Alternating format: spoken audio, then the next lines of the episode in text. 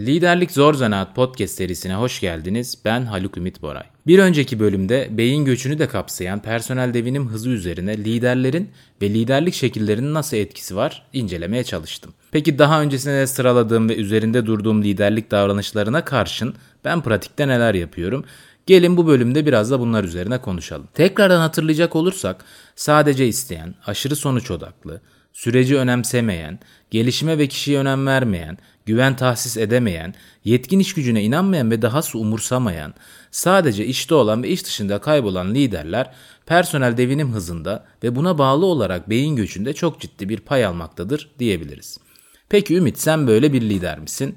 Veya böyle olmak için neler yapıyorsun? Aslında burada benim pratiklerime geçmeden önce şunu belirtmeliyim ki Haluk Ümit Boray olarak mükemmel liderlik konusunda bir iddiam bulunmamakta. Lakin kendi farkındalığını iyileştirmeyi arayan ve her gün daha iyi bir lider olmak için çabalayan bir çalışan olarak kendimi mükemmeli arayan bir lider olarak adlandırabilirim. Bu bağlamda nacizane deneyim ve pratiklerimi sizlerle paylaşıyorum veya paylaşmaya da devam edeceğim. Peki gerçek hayatta ben neler yapıyorum? Bence liderin en kıymetli görevlerinden birisi takımın içinde güven tahsisiyle başlayarak devamında bir takım ruhu oluşturmaktır. Yine jenerik cümleler diye düşünebilirsiniz. Haklısınız. Aşağı yukarı ağzı laf yapan her lider bunları söyleyebilir. Lakin bunu uygulamak söylemekten çok ama çok daha zordur. Ben yeni bir takımda görev yapmaya başladığımda ilk olarak takımın her üyesine yaklaşık 1,5 veya 2 saatlik hasbihal adında toplantılar atıyorum. Kelimelerin gücüne çok inanırım. Aynı zamanda etkileyici bir liderin de kesinlikle otantik olması gerektiğini düşünürüm. Bu sebeple toplantılarımın, çalıştaylarımın veya takım içerisindeki aktivitelerimin isimlerine de önem gösteririm. Aktiviteleri anlatacak, ilgi çeken isimler koyarak rutin liderlik tavırlarından sıkılan ve öğrenilmiş çaresizlik içinde olan bir takımın ilgisini çekmeye çalışırım. İlk tanışma toplantısının da bu sebeple adını hasbihal koydum. Arapça kökenli olan bu isim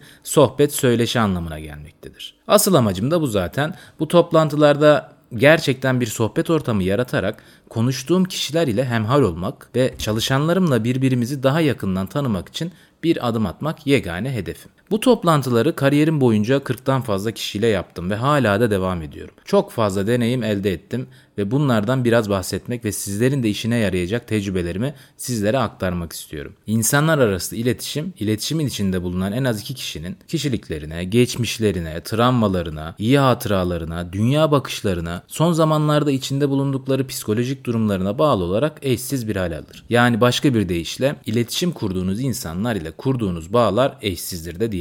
Bu aynı zamanda bu işin bir tane doğrusunun da olmayacağı anlamına gelmektedir. Bu hasbihal seanslarında çok farklı ve güzel deneyimlemelerim oldu. Bu deneyimi daha verimli hale getirmek adına bu toplantılara özel hazırlıklar planladım. Çok genel geçer sorular olan seni hayatta ne mutlu eder? Ne gibi durumlar seni kızdırır? Kırmızı çizgin nedir? Hangi durumlarda sen kendini daha değerli hissedersin? Hangi durumlar seni hayal kırıklığına uğratır? Nasıl bir ortamda çalışmak istersin? Hangi durumlarda yaptığın iş anlamlı olur? Gibi soruların içinde bulunduğu bir liste hazırlayıp aynı soruları kendime samimi cevaplar verecek şekilde sordum. Her bir toplantıda bu soruları arkadaşlarıma yöneltip cevapları üzerinde tartışmalar yap. Belki de buraya kadar anlattıklarım kolay ve uygulanabilir gelmekte. Tamamen katılıyorum. Uygulaması çok kolay. Lakin deneyimlediğim ve ince nokta olabilecek bazı konuları üzerinde durmak istiyorum. Öncelikle söylemeliyim ki Asıl merak ettiklerim bu soruların cevapları değil. Evet muhakkak ki cevaplarda çok kıymetli bilgiler bulunmakta ve bu bilgiler ilgili çalışma arkadaşları ile ileride kurulacak iletişim için çok önemli temel taşları olacak. Lakin bu soruların çok basit başka bir görevi daha var. O da sohbetler başlatmak. Ortak noktalar bulunmasına yardımcı olmak, tanış olmak için adım atmak. Daha önce de belirttiğim gibi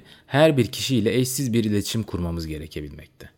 Bu sebeple bu toplantının gidişatının her zaman aynı olmayacağını da kabul edip cebimize koymamız gerekmekte. Sizler de muhtemelen benim karşılaştığım tip insan modelleriyle karşılaşacaksınız. Karşılaştığım örneklere daha sonra geleceğim ama öncesinde bütün toplantılar için standart ve herkesle aşağı yukarı aynı etkiyi yaratacak kısma dokunmak istiyorum. Belirttiğim gibi sorulara kendi cevaplarımı da bütün samimi duygularımla verdim. Hayatımla ilgili hiçbir şeyi saklamamaya çalıştım. Politik cevaplardan uzak durdum. Bir birey olarak Haluk Ümit Boray gerçekte ne düşünür, ne yapar, neye kızar, zayıf noktaları nelerdir açık bir şekilde sunmaya çalıştım. Bazı liderlerin bu açıklıkla çalışanlarına kendilerini anlatıyor olmanın çalışanların eline koz vermek olduğunu düşündüğüne çokça rastladım. Benim zayıflıklarımı duyarlarsa beni eleştirip arkamdan konuşurlar mı? Bu otoriteyi yaratmamda engel olur mu gibi sorular akla gelmekte. Benim düşüncem de deneyimim de bunun tam tersi yönünde. Bilakis insanlar Liderleri onlara ne kadar açıksa onları o kadar yakından takip ediyorlar. Açıkça zayıflıklarından söz eden liderler onların da özgüvenini yerine getiriyor tırmandırıyor ve samimi iletişim kurabileceklerini düşünmeye başlatıyor. Düşünsenize size yaptığı hataları ve öğrenimlerini anlatan liderinize siz de çok rahatlık ile kendi zayıf olduğunuz alanları anlatabilir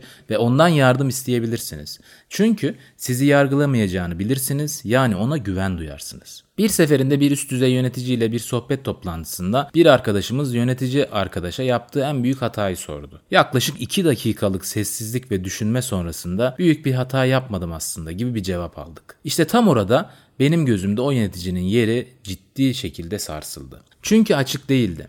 Bir insan özellikle üst düzey yöneticilik seviyesine gelmiş bir insanın hatasının olmadığını düşünmesinin iki nedeni olabilir. Ya yaptığı hataları anlayabilecek bir farkındalık seviyesinin olmaması ya da ve daha kötüsü yaptığı hataları genç lider arkadaşlardan saklamak. İkisi de aklı başında bir çalışanın takip edeceği bir lider modeli özelliği değil. İşte tam da bu sebepten bu sorulara çok samimi, açık ve hatta beni biraz da acıtan şekilde cevap verdim. Peki görüşmeyi açtınız, amacınızı anlattınız ve ilk soruya geldiniz. Hasbihal toplantılarında soruları sormaya başlamadan önce hep karşı tarafa şu soruyu sorarım. İlk benim cevabımı duymak istersin yoksa sen mi başlamak istersin? Bu yine insandan insana değişiklik gösterebiliyor.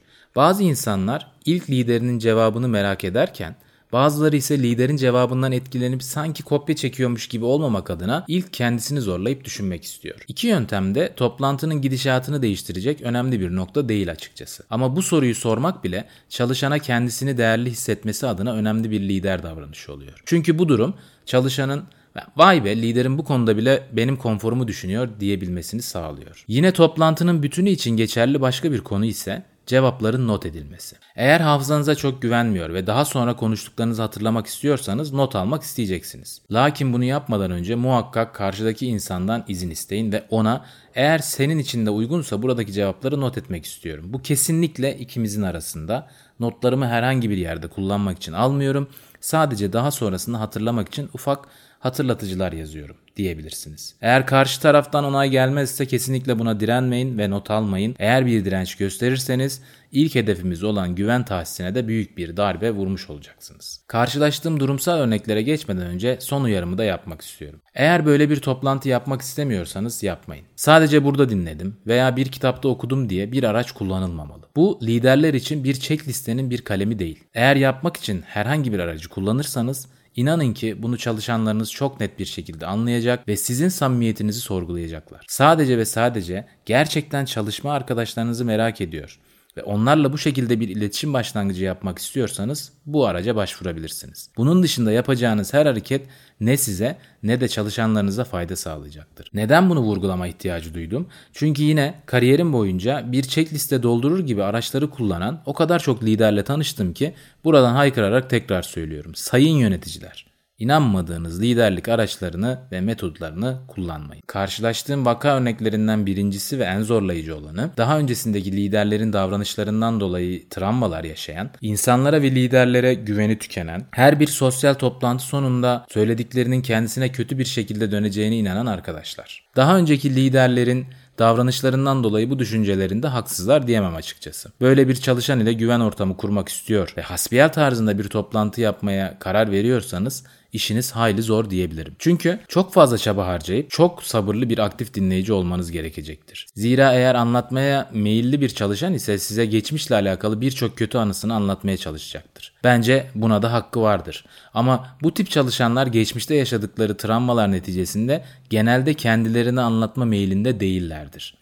Bu tip durumlarda ben soruların cevaplanmasına ilk önce kendimden başlamayı karşı tarafa öneriyorum ve çoğuyla da kabul görüyor. Peki neden kendim başlıyorum? Çünkü cevaplarımda bir lider olarak belki kendimi ve hatta içinde bulunduğum şirketin içerisinde gözlemlediğim liderlik hatalarını çokça eleştiriyorum. Bu daha öncesinde liderlerden gördüğü davranışlar neticesinde travmalar yaşamış bir çalışan için bulunmaz bir nimet oluyor. Bu konudaki samimiyetinizi karşı tarafa aktarabilirseniz karşı tarafta kendi ile ilgili detayları konuşmaya başlıyor ve sohbet ortamını açmış oluyorsunuz. Burada şu noktayı vurgulamak istiyorum. Şirketinizde doğru gitmeyen şeyler olabilir. Bazı kararlar size de saçma gelebilir. Bazı liderler uygun olmayan davranışlar yapabilir. Eğer siz ne olursa olsun şirketimizi eleştiremeyiz diye düşünüp yönetim ne yapıyorsa doğrudur derseniz ve bu tip bir toplantıda bunu bu şekilde çalışanınıza aktarırsanız samimiyetinizi kaybeder. Gelecekte çalışanınızın gözünde bu da devrana uymuş etiketiyle önemsizleşen bir lider olursunuz. Hele ki Z kuşağının eleştirel yapısı göz önünde bulundurursak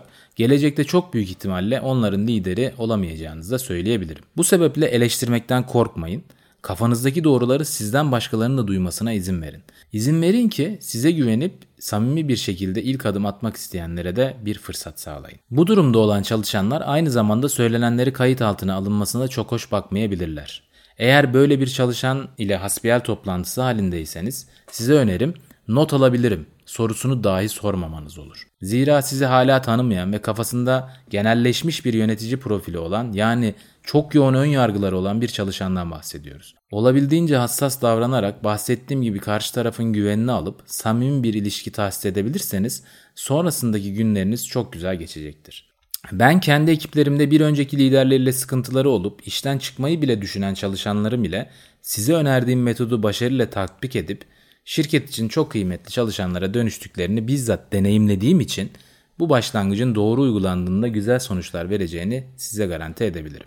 Karşılaştığım ikinci çalışan tipi örneği ise kariyer beklentisi olan çalışma arkadaşlarımız. Genelde hasbihal toplantılarında konu çalışanların kariyer gelişimleri değildir. Lakin bunu besleyecek bir tanışma toplantısıdır. Kariyer beklentisi olan arkadaşlar toplantıyı bu şekilde bir fırsat olarak görüp beklentilerini ve isteklerini pek tabii size iletebilirler. Siz bu toplantının asıl amacının bu olmadığını, bunları konuşmadan önce birbirimizi daha çok tanımanın faydalı olacağını, ancak ileride yapılacak rutin toplantılar ile kariyer konusu için çok fazla konuşma fırsatı olacağını söyleyerek tekrardan tanışma toplantısı gündemine dönebilirsiniz. Bazı durumlarda çalışma arkadaşlarımız bu toplantıda kendi kafasında kurduğu şeyleri yine de söylemede ısrarcı olabilirler. Bu durum aynı zamanda onların kafasındaki kurguyu size söylemeden odadan ayrılması durumunda mutsuz olacağı anlamına gelebilir. Şayet böyle bir şey hissederseniz toplantınızın akışını çalışanın daha iyi hissetmesi için değiştirip karşınızdaki insanın içindekileri söylemesine izin vermeniz olumlu olacaktır. Karşılaştığım üçüncü çalışan tipi ise yeni jenerasyon ya da yaygın tabirle Z jenerasyonu diyebilirim. Düzenlediğiniz bu toplantılar en çok bu tip çalışanları mutlu edecektir. Zira gözlemlerime göre bu tip çalışanlar iş konusunda bir şeyler öğretmek yanında kendilerine sosyal olarak dokunan liderlerin de çok büyük hayranılar. Daha ziyade sosyal yetkinliklerin önemli olduğunu düşündüklerine, hatta bazı durumlarda bu yetkinlikleri olmayan liderlerden kaçtıklarına şahit oldum. Birkaç çalışanımdan bu ve buna benzer toplantılar sonrasında çok olumlu geri bildirimler aldım. Aynı zamanda çalışanların bu gibi uygulamaların yaygınlaşması gerektiğini, hatta çalışma ortamımızın değişmez bir parçası olması gerektiğini söylediklerini de işittim. Özetleyecek olursak biraz önce sadece daha yoğun karşılaştığım çalışan profillerinden bahsetmeye çalıştım. Aslına bakarsanız her insan kendine özgü bir profil ve siz de her bir insan için farklı iletişim ve tanışma yolları planlayıp uygulayabilirsiniz. Bunu yaparken insanların hassasiyetleri, geçmişleri, deneyimleri farklı olduğu gerçeğini bilerek planlarınızı yapmalısınız. Zaten bu tanışma toplantısında da asıl amacımız bu noktaları daha iyi anlamak ve kendimizi daha yakından tanıtmak. Bu toplantılarda ne kadar başarılı ve etkili sonuçlar alırsanız bundan sonra iletişimde de o kadar başarılı olacaksınız diyorum ve bu bölümü burada sonlandırıyorum. Bir sonraki bölümde yine kendi uygulamalarımı sunmaya devam edeceğimi belirterek hepinize kalın sağlıcakla diyorum.